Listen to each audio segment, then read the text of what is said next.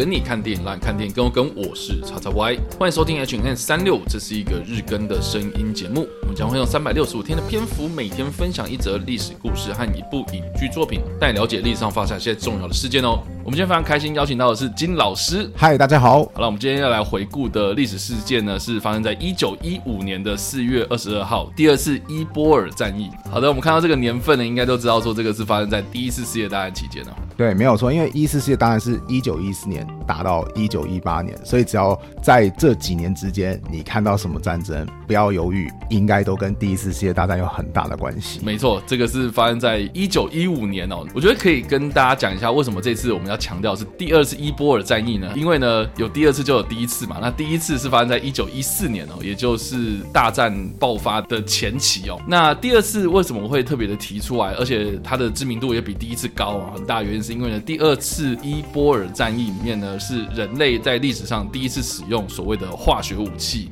嗯，作为后世呢非常多人讨论的一种教战守则啦，吼，就是一种范例。那当时的这个德国呢，他们是用了知名的化学家哈勃他们所开发出来的一个毒气哦。那哈勃是谁呢？大家如果有读过高中化学，特别是高中化学的话，一定都会提到这个所谓的哈勃法。是哦，因为我是文组啊，你完全没有听过吗？对，我完全没有听过。那你是以前是黎族吗？对，我以前是黎族。所以以前的高中会怎么提这位老兄呢？对，因为其实只要聊到就是有关于氮这件事情。就氮这个元素，氮气啊，然后氮啊，氢锂钠钾卢瑟法媲美钙鈽钡镭什么有的没的，对，就是那个氮哦，N 那个元素哦，就一定会提到哈勃，是为什么呢？因为其实氮呢是在化肥或是肥料上面呢一个非常重要的一个元素啊，也就是因为哈勃他发明了所谓的哈勃法，才会让这个德国或是欧洲他们在这个食物生产上面呢有一个非常大的一个突破。大家应该都知道说，其实，在十八、十九世纪的时候有听过一个所谓的人。人口爆炸理论嘛，因为我们的食物生产呢是等差级数增加，也就是一变二，二变三，三变四，对对对，等差级数，一二三四这样子哦。那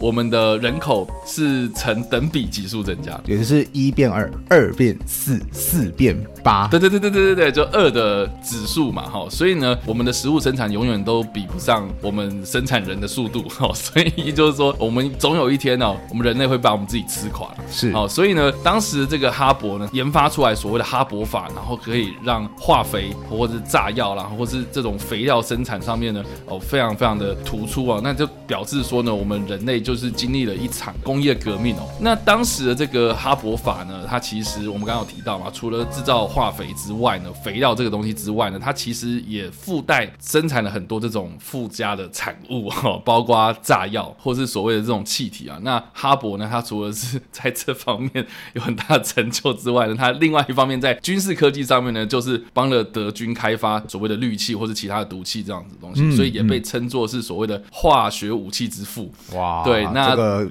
这个头衔不知道算是好还是坏，我也不知道啊。对啊，所以你知道，当我们就是高中化学课的老师，就是念到哈勃法的时候，就是会稍微有一点点支支吾吾讲不出话，那因为就是因为他讲了哈勃法是对人类这个民生上面呢是有很大的贡献的哦。他也因为这样子的关系，然后获得诺贝尔奖。可是另外一方面呢，他在战争之中啊，也发明了这样子一个非常残忍的武器哦。所以呢，这个人。的一生呢是蛮有争议的啦。那不管怎么样了，我觉得也可以再多提一点。虽然你都知道说，其实哈勃他这个人是非常有争议哦，争议到就是说他的太太哦，他的太太叫做克拉拉，其实也是个化学博士哦。然后他看到就是说哈勃他竟然去发明这种化学武器哦，他非常的失望，所以就拿左轮手枪就自己把自己给毙了啊。对，他太太。看到这个样子都看不下去了，哇！以死明志啊，以死明志，对啊，所以你就知道说，其实这个人的争议很大。但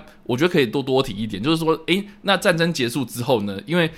第一次世界大战结束之后啊，这个哈勃很显然哦，就是除了在做化肥之外，好像不知道在干什么了哈。所以其实呢，他在接下来的这个论文研究里面呢，我们就可以发现说。他试着在海水里面提炼黄金，这样子。哇，天哪，有办法成功吗？对，但是他这个论文最后面就是结论是因为这个黄金溶于海水的含量太低，哦，嗯，所以呢，他宣告失败。哦，也就是其实可以成功，只是提炼出来花的钱反而更多。对对对，就不符合经济效益，是可以的，但是，哎。那这个人其实真的在那个物理化学界非常的厉害、欸，天哪！对，我第一次听到这个人物、欸，哎啊，真的假的？因为我刚刚有说啊.我是文组啊.所以理组的人物其实对我来讲就是 大部分都是个人名，然后考试的时候可能对应到说哦，他发发明了什么东西哦，嗯、然后大概最大的贡献就那一两个嘛，对不对？能够留在课本上面的东西也不多，所以我听到哈勃就是哦，原来还那个在战后还搞出说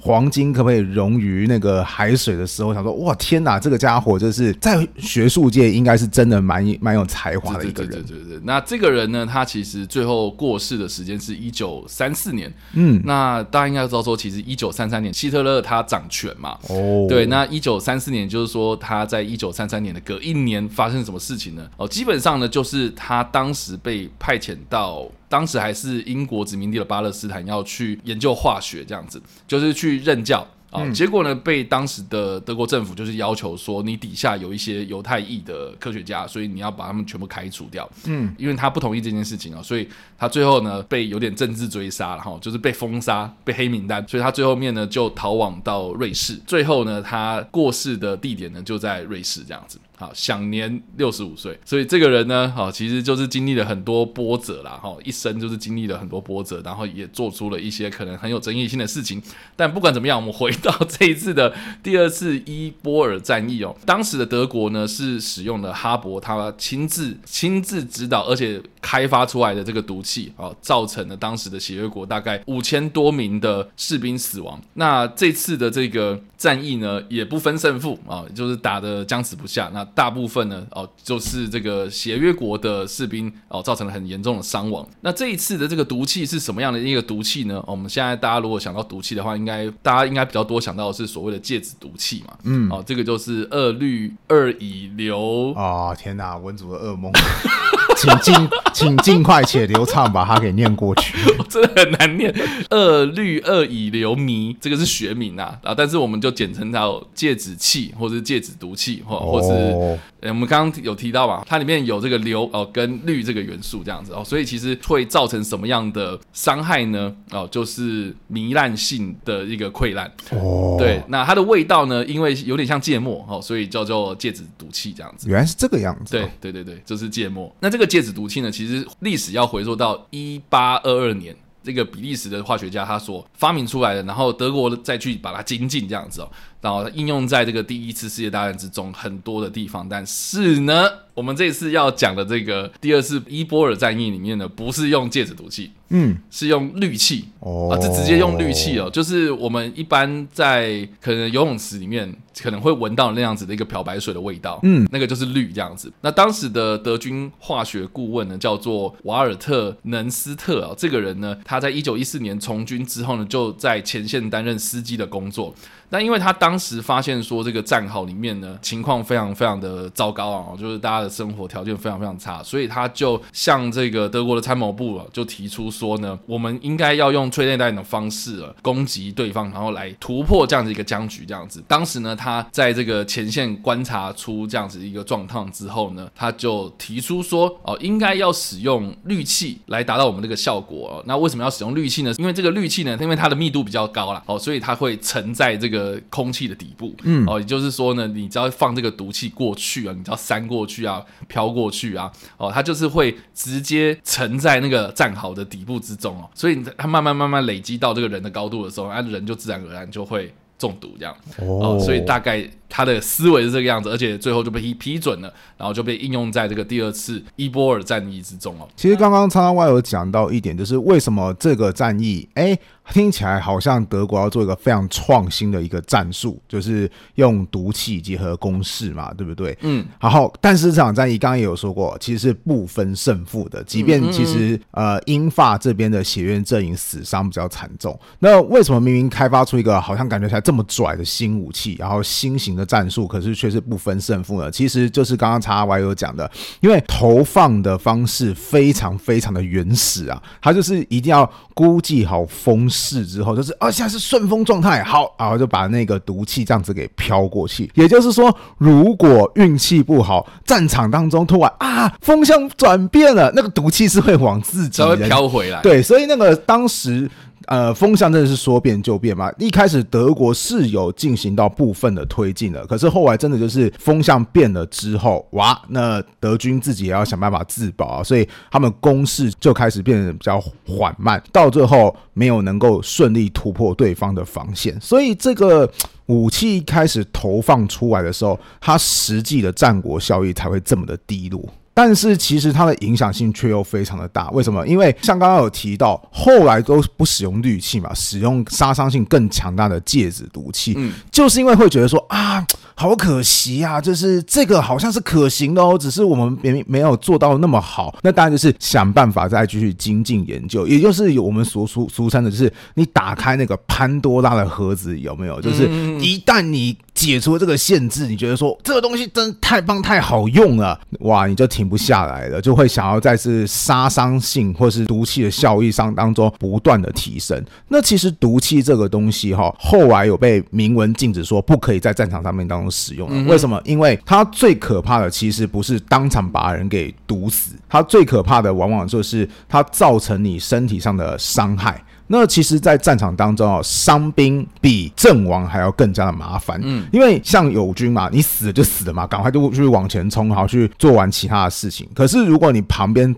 的友军他是啊那边哀嚎，好像还有一线生机，那其他人就一定要去援救。所以有人就说，就是你让一个人受伤，其实你是瘫痪对方四个人的战斗能力，因为伤兵他自己没有战斗能力嘛，另外三个人要赶快去保，怕保住他的性命，把他送到后方去。所以杀。杀伤其实比阵亡还要。更加的耗损对方的战斗能力，而毒气它更恐怖的一点就是，它不是只是当场造成你身体上的机能的损害，你要被送到后方去的时候，其实后来当毒气它越来越先进的时候，很多人比方说他只是眼睛瞎掉啦，或者是皮肤溃烂啦，这样的人他送到后方去的时候，其实很容易造成就是敌国人民的恐慌，就是哇天哪，这个战场前面这到底发生什么事情？而且如果这个人他眼睛瞎掉之后，接下来就是不良于行嘛，残障人士嘛，那国家就要花更大的精力去照顾这些退役的伤兵，会进一步损耗一个国家的国力。所以其实毒气它对一个士兵的影响，不是只有在战场当中而已，是往后的余生可能都要受到毒气的侵扰。所以这就是为什么一战过后，各国就会说，哎，这个东西是违反人性的哈，战场上面的事情，我们就尽量局限在战场。好，那像毒气这种会把伤害带到战场以外的武器，大家就不要使用哦。但是不知道大家听完我刚刚这样讲，就是哎，战场归战场，然后战场以外哈，就是要保持着就是人道主义。不知道大家会不会有一种就是啊，天哪，这根本就是讲干话。因为战战争发展到后期哈，像刚刚我讲的。打开潘多拉的盒子，那是没有办法控制的。然后，一些就是好像一开始还有点怜悯啊、人道主义，其实这种东西到最后都很容易直接抛弃。像现在，虽然大家好像没有在使用毒气，可是其实对于化学兵器的开发也从来没有停止过。是啊。我自己是觉得啦，吼，因为 因为因为你刚刚那个金老师有提到说，这个国际公约会去明文规定说有哪些东西是非人道这样。嗯，大家想一个问题啊，就是说你今天开发武器，你有想过要人道吗？对啊，没根本就没有所谓的比较人道的武器嘛。这是个很冲突的说法。就是 对，就像比如说，好，之前我们可能多多少少提过了，呃，有一种子弹叫打母弹，好，嗯，它是平头的嘛，哈，因为平头的这种子弹打到人体之中，它会是有点造成不规则的这种伤口哦，所以它到时候就是说，你虽然没有把一个人给直接给杀死哦，可是呢，它基本上就是让这个人半生不死这样，嗯，对，然后到时候那个哎照顾起来就会很麻烦嘛，所以就是明文规定说不能使用打母弹这种东西。可是，哎，那难道子弹就会比较好吗？对啊，一般的子弹就比较好吗？所以这个就很奇怪，这个很吊诡的一件事情哦。所以我觉得毒气这个东西，然后我觉得可以，大家可以去看一下哦，就是有一些网络上的一些文章哦，他有讲说说这个毒气是怎么样制造啦，好，或是它造成什么样的伤害哦。哦，可是呢，另外一方面呢，哈，你又可以看得到，就是说我们刚刚提到的这个氯气，它其实也是应用在我们生活之中很常用到的东西嘛。哈，我们刚刚有提到游泳池这个消毒水，哦，或是之前哎某个人然后。拿这个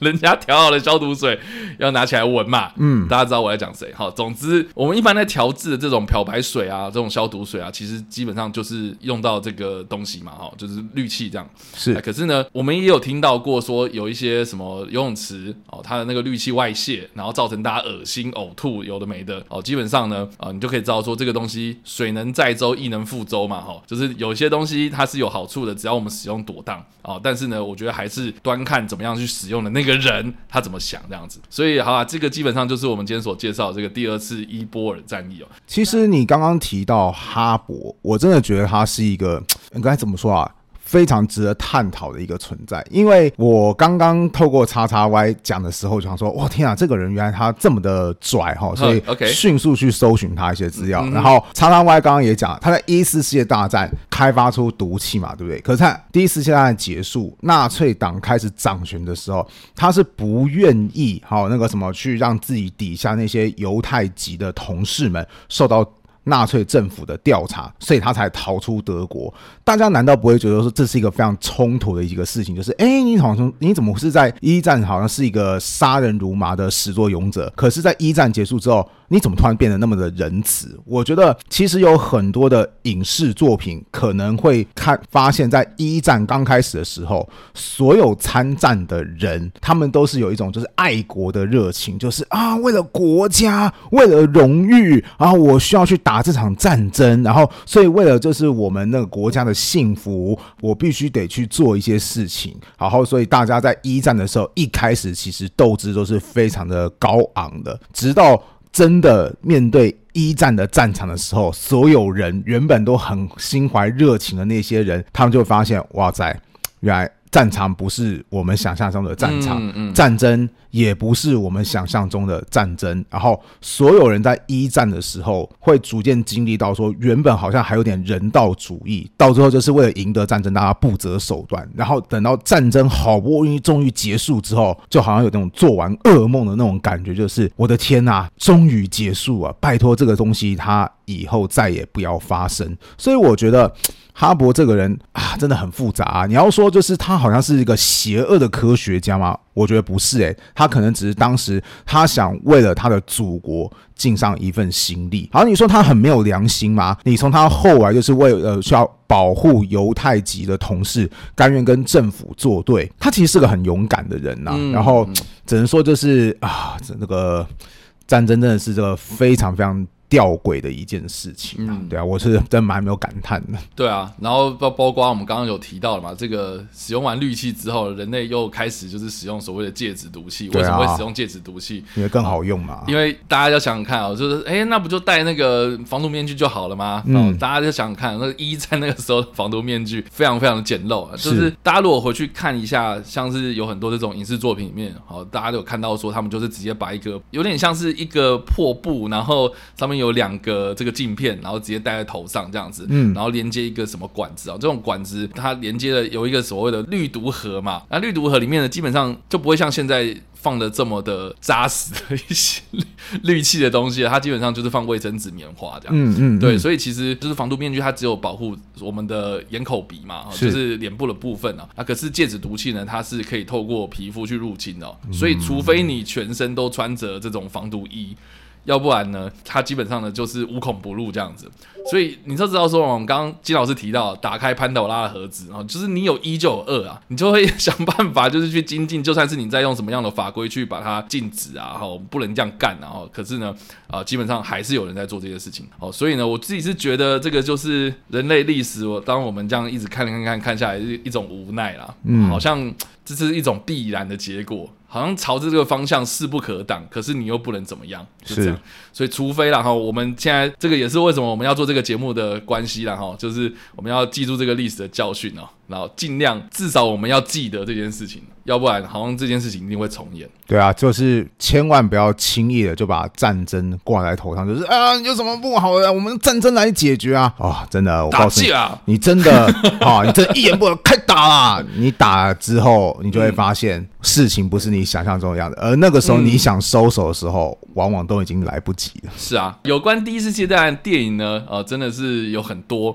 那有讲到这种战场上的这种种残酷的现象呢，呃，我觉得近期越来越多了。我觉得第一次世界大战的电影这个如雨后春笋般的冒出来，很大原因是因为我觉得是二战已经拍到烂掉了啊，对。然后现在大家好像开始在拍一战，然后而且这个话题还蛮高的。那我们在这边推荐的电影呢，是在二零二二年上映的一部在 Netflix 平台上上架的，算德国电影哦，叫做《西线五战士》。耶，好看。这部片呢，它算是改编自同名小说嘛，然后而且呢，电影呢，基本上在一九三七年的时候也有拍过一次，一战迷们哦口中的所谓的旧版。那这个新版呢，就在二零二二年的时候，在多伦多影展上面首映，然后之后呢，在十月份在 Netflix 上面的全球上线这样。然后我自己个人呢，也是第一次呃冲首播啦，哈，就是它一上线哦就看到，然后赶快看，然后看完之后真的是非常的非常的震撼。是，而且呢，这部片之后呢，也在隔一年的。奥斯卡上面呢，获得了最佳国际影片，而且除了获得最佳国际影片之外呢，他还获得了最佳摄影、最佳美术设计，还有最佳原创配乐哦，这几个奖项。所以这个算是一个国际上大家都普遍非常肯定的佳作啦。那这部电影呢，它有别于过去的那个旧版哦，一九三七年那个旧版，还有原本的那个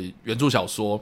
它是从第一次世界大战一九一七年开始描述哦。那原著小说是从一九一四年，就是战争开开打的时候，这个主角保罗呢，他因为受到学校的感召哈，然后就上战场。如果是原著或是旧版里面的，就是大家知道说这个一九一四年就很像是刚刚金老师有提到的，就当年大家都是充斥着这种爱国主义，哈想要去从军，然后所以在投入这场战争这样。那这个电影呢，它从一九一七年开始描述，我觉得第一个啦哈，当然你怎么可能从一九一四年开始讲呢？大家都会觉得会睡着啦。嗯，好。但是呢，呃，他从一九一七年开始，从战争的中间这个时间点切入，我觉得是因为呢。呃，他要把这个战场上已经呈现的非常非常惨烈的一个状况给描述出来了，而且呢，这部片在一开始呢，他就把一种战争的轮回然后给呈现了出来，就是说有一个人哦，他因为从军了，然后前往前线，然后就不幸战死了。他战死之后呢，他的尸体身上的这个制服被扒下来，被扒下来之后呢，然后重新整理、重新缝制，然后又送回去到那个后方的补给站这样子，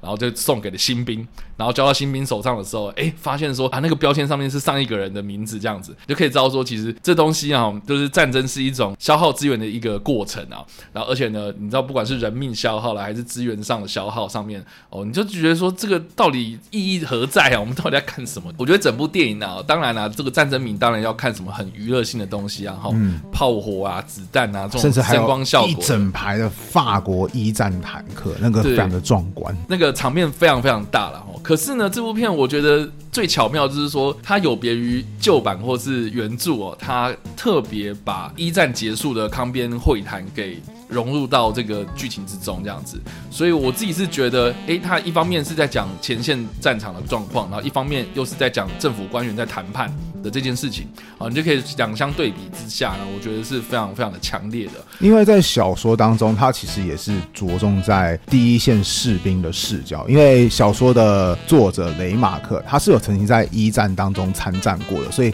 他写那种基层士兵的生活，其实写的非常非常的传神。那旧版还有就是小说都是第一线士兵的角度，没错。新版则加入了就是高层如何要赶快去面对这场战争的角度，其实。我觉得这是一个非常非常棒的一个改编，特别是刚刚提到康边会战，就是一战即将就要结束嘛，嗯，那德国就是战况不利嘛，所以要赶快求和嘛。那我印象当中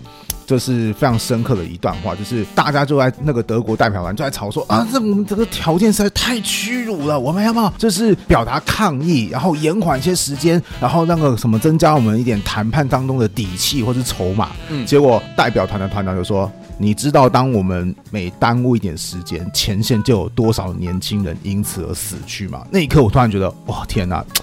战争真的太荒谬了，就是啊，就是以。以秒、以分钟为单位，几百、几千的人人民就突然不见了。这在和平时代真的是太难想象，我觉得无法想象。是，而且我觉得，呃，回应你刚刚说的那个桥段，我自己个人印象也蛮深刻的，就是因为德国代表他们对照到的是法国的伏羲元帅嘛，是，而且他们也在这个伏羲元帅的那个火车的那个车厢里面谈判这件事情，这样子。嗯，当然电影里面呢就会有一个演员，然后去扮演这个伏羲元帅，是，然后来跟他们。们这些德国代表团讲话这样子哦。然后当这个德国代表团就是讲到说什么啊，我们觉得这个条件很不好或干嘛的啊，应该要跟你们就是好好的来谈一谈这个东西。然后伏羲就直接讲说，哦，那是你们家的事情这样。对对，态度非常非常的强硬，非常的傲慢嘛，就是说哦，那是战败国应该要担心的事情，不干我的事。那为什么伏羲会爽这种事情呢？其实也是对应到哦，我们之前在 H&M 里面也有提到过这个普法战争嘛。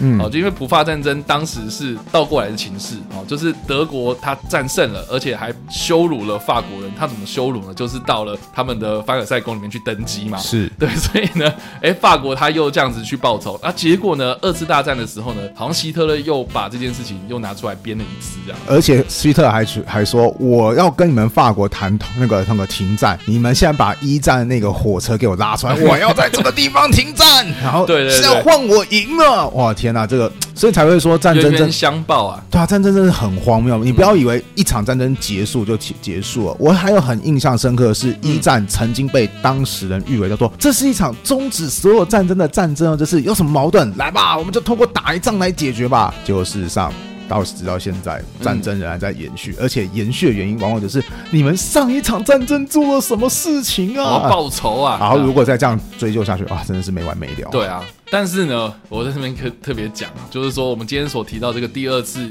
伊波尔战役呢，是发生在一九一五年嘛。嗯。但是我刚刚讲了，电影是发生在一九一七年之后。很多人说，哎，为什么选这部？然后呢，啊，我自己是觉得啦，哈，我想要借由这个新版的《西线五战士》，然后来带出旧版的《西线五战士》，因为其实旧版的也很好看。不要以为说它是一九三七年的电影，然后就觉得好像是旧电影很难看或干嘛。啊，当然它的声光效果不及我们现在这个新版啊。嗯，哦，但是我印象中很深刻，就是不管是读小说，还是这个旧版的电影，还是一战相关的这些小说啊，里面都一定会提到，就是说。他们在前线遇到毒气的状况，嗯，因为印象中很深刻，就是小说里面有一段，他就提到说，呃，这个保罗身边有几个人呢，呃，在这个面对到毒气的时候，他戴这个防毒面具晚了。嗯，所以就吸到毒气了嘛。吸到毒气之后呢，这些人是什么样的状况？我印象很深刻的是说，他就说这些人就一直咳嗽，嗯，咳咳咳咳到就把他们的肺一片一片给咳出来。Oh my god！对，你这看到那个文字，我想说哇，好难想象。然后我就后来有去查了一下，就是氯气确实会造成咳嗽，而且它的这个反应呢，就是去刺激人体的呼吸道的黏膜。大家想一下，就是说你感冒的时候你会有痰嘛？哦，你那个呼吸道的时候会有有一些异物感这样子，你就想要把这些东西给咳出来，这样，那吸到毒气就是类似的状况，还要严重到好几倍。所以你就一直有这种肺部的灼热感跟疼痛，所以你就想办法要把这些东西给咳出来。那当然啦，这个文字上描述说是把肺给咳出来，可是那基本上是黏膜啦，就是你把肺里面的那些东西给咳咳咳给咳出来，那就等于是你一方面就是这样咳嗽咳到死掉啊，或是这种啊没办法咳出来你就卡住，然后有这种窒息，那你就最后是呼吸不到空气，就这样死去了。我觉得光。想象 我觉得很难想象的，所以所以我自己是觉得，呃，这个战争的电影里面的呈现的这个战争场面，你或许会觉得很有娱乐性哦。可是你设身处地想，就是你把你自己放在那个地方，放在当时那个时空背景底下的话，哈，我觉得你就会知道说战争的可怕这样子。对，所以我在这边非常推荐大家可以去看二零二二年版的《西线无战事》。虽然这个的时间点是比较是战争末期啦，而且也是讲到一些比较反战的一些讯息这样子，但是呢，我我觉得也不妨可以看看这些原著小说啊，或是有旧版的一些电影啊，甚至是类似相关的第一次世界大战啊、第二次世界大战的这些战争电影啊，我觉得你会获得这个。认识战争本体的这种战斗场面啊，还有这种比较有那种声光效果的东西之外，你可以或许去思考更多东西这样子。好啦，那以上呢就是我们今天所提到的历史故事，以及我们所推荐的电影。不知道大家在听完这个故事之后有什么样的想法，或是你们有看过这部电影呢？都欢迎在留言区帮留言，或在首播的时候来跟我们做互动哦。当然呢，如果你喜欢这部影片或声音的话，也别忘了按赞、追踪我们脸书粉丝团、订阅我们 YouTube 频道、IG 以及各大声音平台。也别忘在 Apple Podcast 三十八礼拜上留下五星好评，并且利用各大的社群平台推荐和分享我们节目，让更多人。加入我们讨论哦！以上呢就是我们今天的 H N 三六希望你们会喜欢。我们下次再见，拜拜拜。